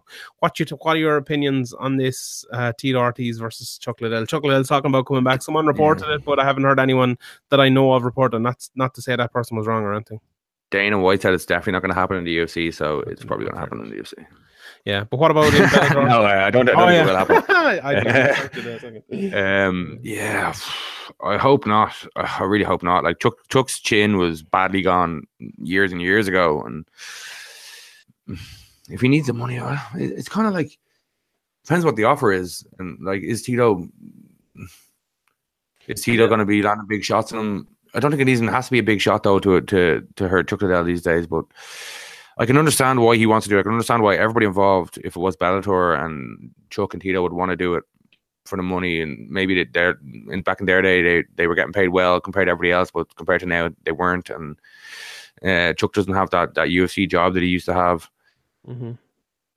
I can see it from both sides, but I, I just I, just don't like when legends come in and, and are the shadows, of ghosts of or their former selves. Like it's sad watching BJ Penn fight. It, would be sad watching watching Chuck Liddell fight. I think. Yeah, I agree. And like Tito was still fighting to a pretty high level not that long ago, like what, yeah. eighteen months ago or so. But Tito's chin is Tito, Tito's chin is all right. Like it's, yeah. he's never really, he hasn't shown the same kind of damage that Chuck Liddell has shown. Like you know, Chuck Liddell used to be able to take a mad, massive shot, and then he's he's getting hit with these small shots and just getting knocked out cold. Like we had we had Rich Franklin pretty much finished. He'd broken his arm and was yeah. swarming him, and he's got hit with like a small shot as as uh, Franklin was moving backwards, and he was out cold. Yeah, Rashad Evans absolutely Rashad clattered him as well. One of the worst knockouts ever. Yeah, so I've no interest. In, like if Chuck was coming back, I'd rather. I'd watch it. I'd watch it if they put it on. Like let's be honest, but like, but, and, uh, we'd have to fly to Des Moines, Iowa to see that again. Devin Buster to see it, but I, I thought the, the, the Chael Sonnen fight would have been better. It might might have been less damage and stuff for him. But yeah, yeah, I, you should, should fight Chael and just mm-hmm. you just get humped for like a grand or a million or whatever it is. Probably, probably get choked out like or something. So yeah, that'd be grand, but no. Uh, Mr. Podge again asks about Kyle Snyder gave uh, um, a tweet to Conor McGregor saying if he wants someone to prepare for Khabib to let him know.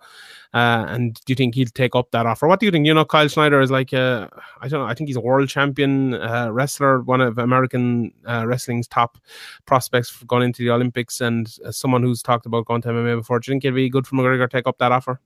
Um, hmm. Um, I think it would. Because MMA wrestling and, and Olympic or freestyle wrestling are very, very different. Um, True. Never, if he, has he been training for MMA at all, or is he, he probably not if he's still uh, much. Well, I, I don't think it could hurt. Like you know, he brought in Dillon Danis to prepare for. Um, I know, and I know that the jiu-jitsu is more similar, I suppose, to MMA jiu-jitsu, but I don't think it could hurt. I, I you know, I think I was bringing in mm. world class. I, I, don't, I don't really know this guy. Uh, I've heard the name a couple of times, uh, but I, I like, I, I, don't, I don't have a picture of him in my head, or I don't know what, I don't know what size he is, or. Mm-hmm. I don't know if he's if his if his grappling style or his wrestling style is anything like Khabib's, but yeah, if, like it, it can't hurt. Yeah, 100%. Uh, Irish MMA 194 asked, Do you see the UFC signing Sinead Kavanagh for UFC Dublin? We didn't really mention her last week, but with the. I think it's the bad timing for her, isn't it? Mm-hmm. Yeah, but with you, she's with Bellator as well, isn't she? But I don't know, is she a full time contract for Bellator or what? Uh, that you know, mm, women, sure. they need yeah. they need featherweights, like so. May, maybe, you know, it could, yeah. yeah. If if she just fought her last fight in Bellator, maybe uh, I didn't. Maybe she has, but I didn't hear that. Um, she's had what one, two, three, four fights for for Bellator so far. Um, I'm not sure if we if we reported uh, how many fights you had. Uh, to talk for a second there, and I'll see if we can if I can find that. Okay. Uh, yeah, but yeah, like I think she's a good fighter. Obviously, her record hasn't been great recently, and she's missed weight a couple of times and stuff. But I do think I think she's a genuine 145 pounder, and, and as I mentioned, the UFC need need 145 pounders, and I think Sinead Kavanagh wouldn't be a bad one if they could get her. You know, maybe get her in, get her one fight at 145. Put her in against Kunitskaya even, you know, and and, and see if she can do it uh, there, or you know, maybe she gets a couple more wins and straight in against Cyborg because you know I, someone tweeted recently the 145 pound rankings that uh MMA Rising does, and I think she's in like in the top top 10 maybe even so you know if, if, if cyborg is looking to take on 145 pounders she's there thereabouts in that in that talk yeah she'd want to strike as well which which mm-hmm. um, uh, Cyborg, I think everybody involved, the UFC, Dana, Cyborg, they, they they they don't like they want to put Cyborg in striking matches, and Cyborg wants to be in striking matches, and Sinead wants to be in striking matches. So yeah, the Bellator thing, Bellator, um, I doubt they're just gonna let her go, but maybe she just fights. She has one or two fights, maybe on her. On that's for, for example on her fight. If she can, if she can win both of them, she'd be what seven, seven and two then like yeah, that's that's a especially in a really light division as we were saying, that's a really good record. Um, and you you, you think that the UFC would would want to even if it isn't a Dublin card, they'd want it for like EMEA cards in, in London or in, in Glasgow or wherever they're putting on their next European card. The Irish will travel, and I think they know that. Mm-hmm. Yeah, hundred percent. Um, I can't find how many fights she had, but um, she's had four, so she probably find like it'd be rare to sign more than a five fight deal, but she she could have re-signed in between, so I'm not really sure. Mm-hmm. Mr. Again, are, are people overrating to the translator being in the cage with Mackenzie Dern? She waved them off. What's the big deal? I thought it was very, very weird uh, altogether. You know, obviously Mackenzie Dern, you know, grew up in in Arizona in America. Her father is obviously Brazilian. She's she's has gained. Uh, we talked about it a bit last week, but she's kind of gained this Brazilian accent, which is you know people people do that when they go and maybe live somewhere, spend a lot of time somewhere.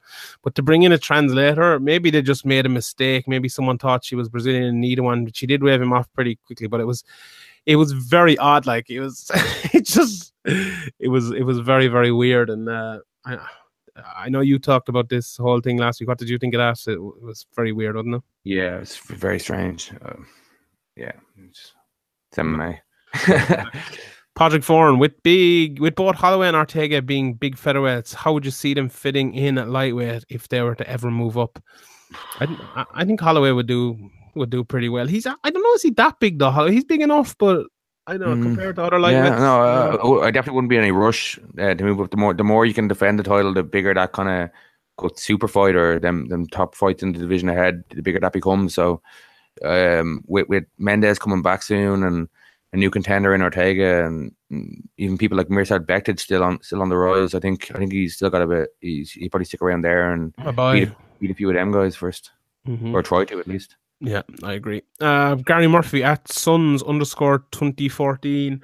Uh, Ortega has everything to beat Khabib at 155. This is a super fight to make when both are champions. That is a good fight, isn't it? Star matchup. It is a good star matchup. But I'd love to see that. Ooh, yeah. I don't know. I, like, what would that look like if it did hit the ground? Mm-hmm. It'd be very interesting. Very interesting. Yeah, I'm looking to looking forward to seeing that one. Gavin Springer asked again then about Frank Edgar, what she'd do next. I think I'm t- thinking about it more about moving to 145 or 135, sorry. I don't know, is that the best decision, as I mentioned, with his speed? But I think he needs that new lease of life now, doesn't he? Maybe I think 135 is probably the best, the best, uh, the best way to do it. And Johnny Byrne asked about that as well, moving down. He could outsize guys like uh, John Lineker, John Dodson, Aljamain Sterling, Thomas Almeida, and uh, yeah, I think that's a good point. He he probably would, uh, in that case. Uh, Patrick Sheehan asks who Patrick Pat Sheehan one two three. Who would you pick in Joshua versus Wilder? Graham, what do you think? I actually didn't see any of the boxing. Wilder won, did he? He won. He won. Yeah, it was a very, very good fight. Brendan Schaub came out, and we were talking about it last week, and said it was the best heavyweight fight ever. not, not quite. It was a very good fight, but it wasn't the best in the last calendar year. Like it was, you know, Joshua and, and Klitschko was one of the best fights of all time. Like, bout. Yeah, sorry.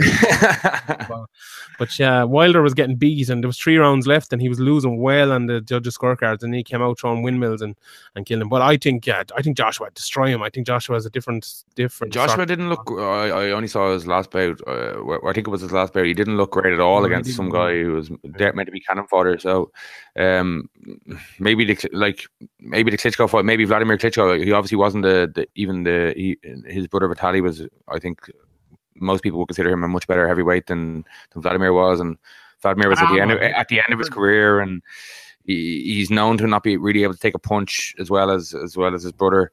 So maybe that was a bit of a he was on the he was further down in the in, in, in his career than people thought at the time, and he nearly knocked out AJ. So maybe AJ isn't as good as people think he is, but I think he, he's still got a lot to prove. But I, I think he is very good, and he, he's very young in the game, and he's he probably will be. I think he probably will be top class, but I, I, don't know if he is yet. I think he's still got a lot to prove. Tyson Fury still the goat. I agree. Uh, Barry O'Callaghan asked Think Digital Bar asked as well about Frankie Edgar dropping down. Yeah, TCD did look a, a, lot bigger than him. Joey Gahan asked, Are American media a little biased towards Frankie Edgar? Do you think he's as good as they make him out to be? We've talked Ooh, about. Well, he, he's still he's still like he's still very good.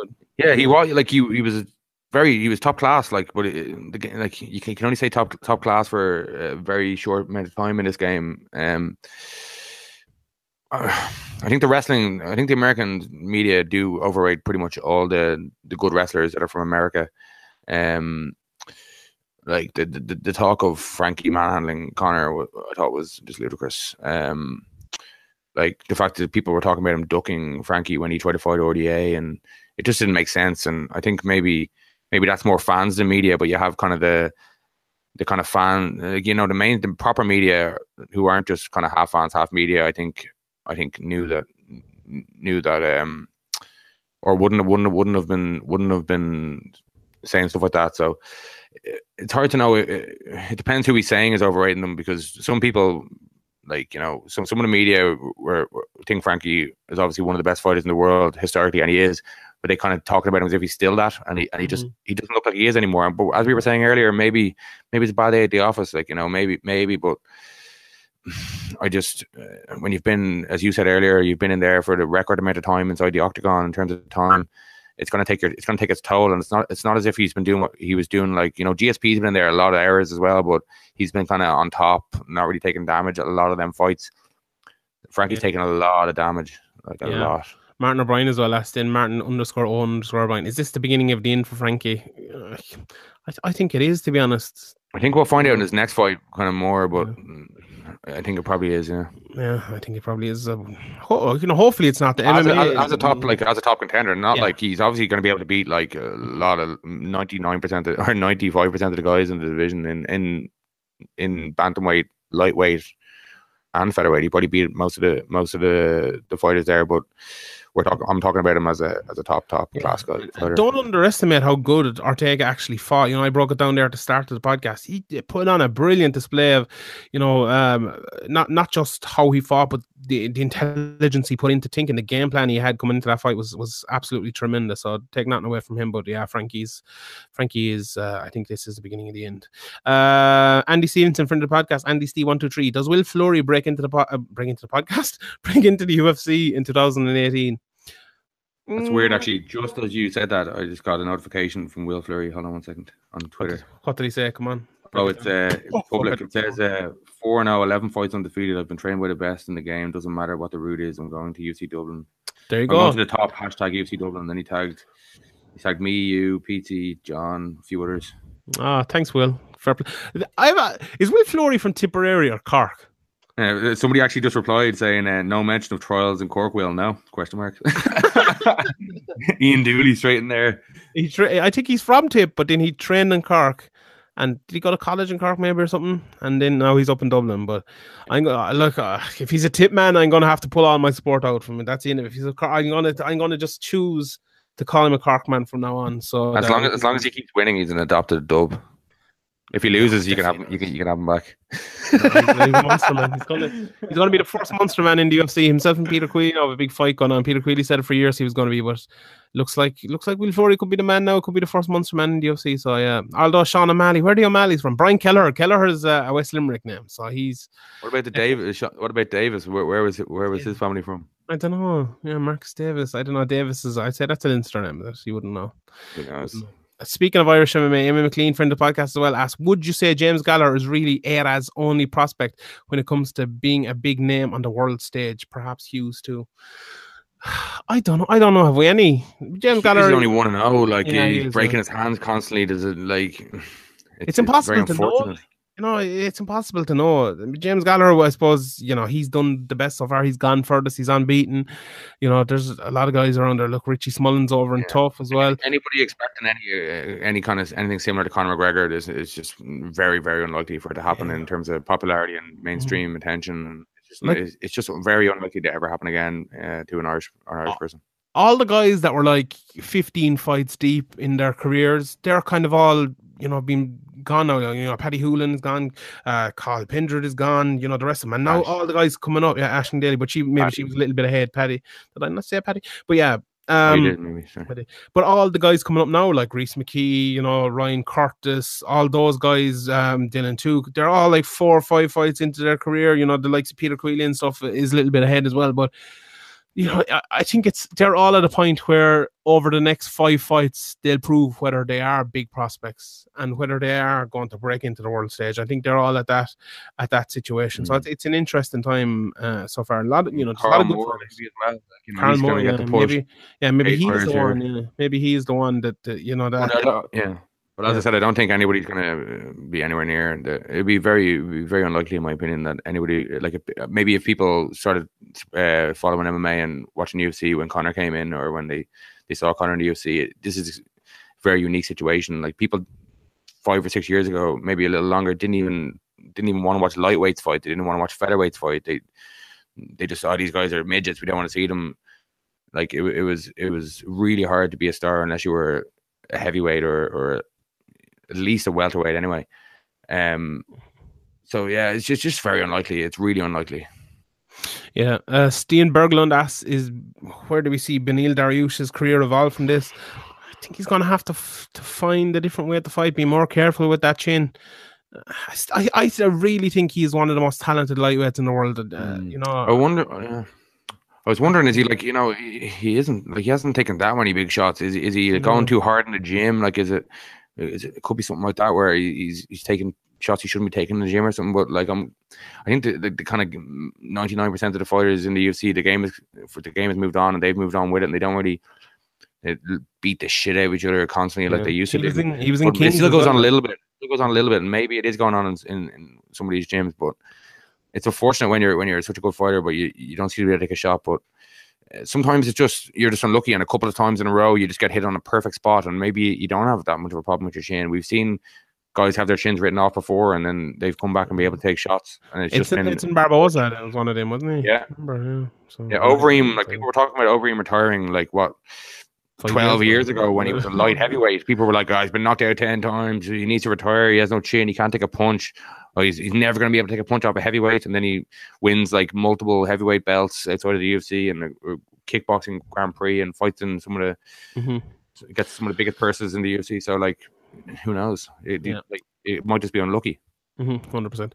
David Lowry asks any realistic challenges for Chris Cyborg. I think Nunes is really the only one. We talked about that. David David Jameson as well at Dave J E M O. Randomly though as well. The randomly maybe.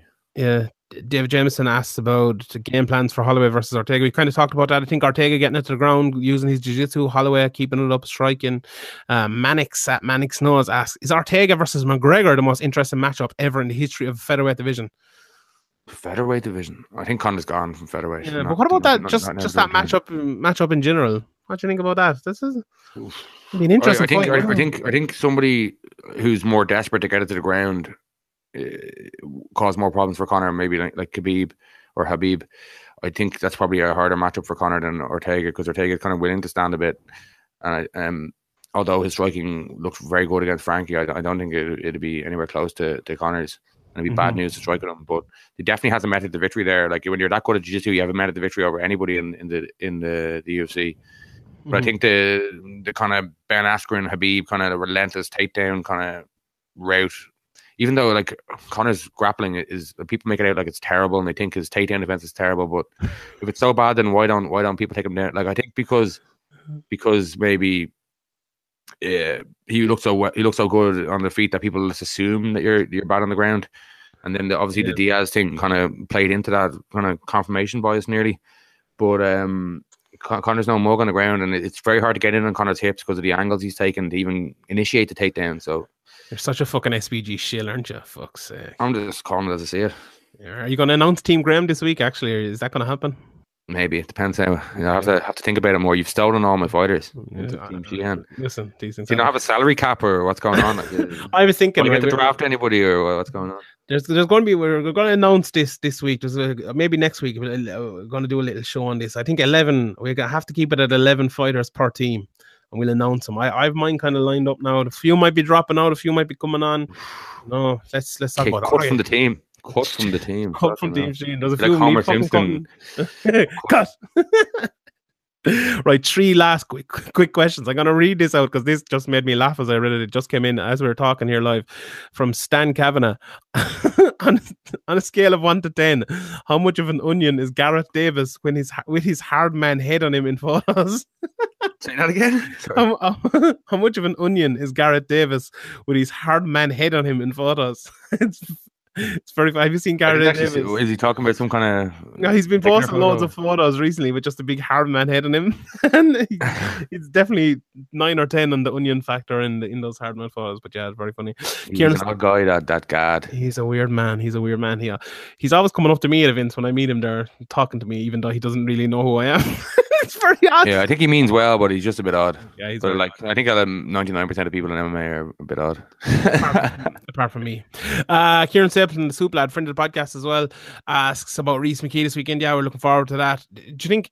Ian, yes, uh, UFC Dublin call likely for him. I don't know. I think, uh, I think he's another few way. You know, he lost not too long, and, and is Carl Moore the most likely option for UFC Dublin? I think he probably is, isn't he?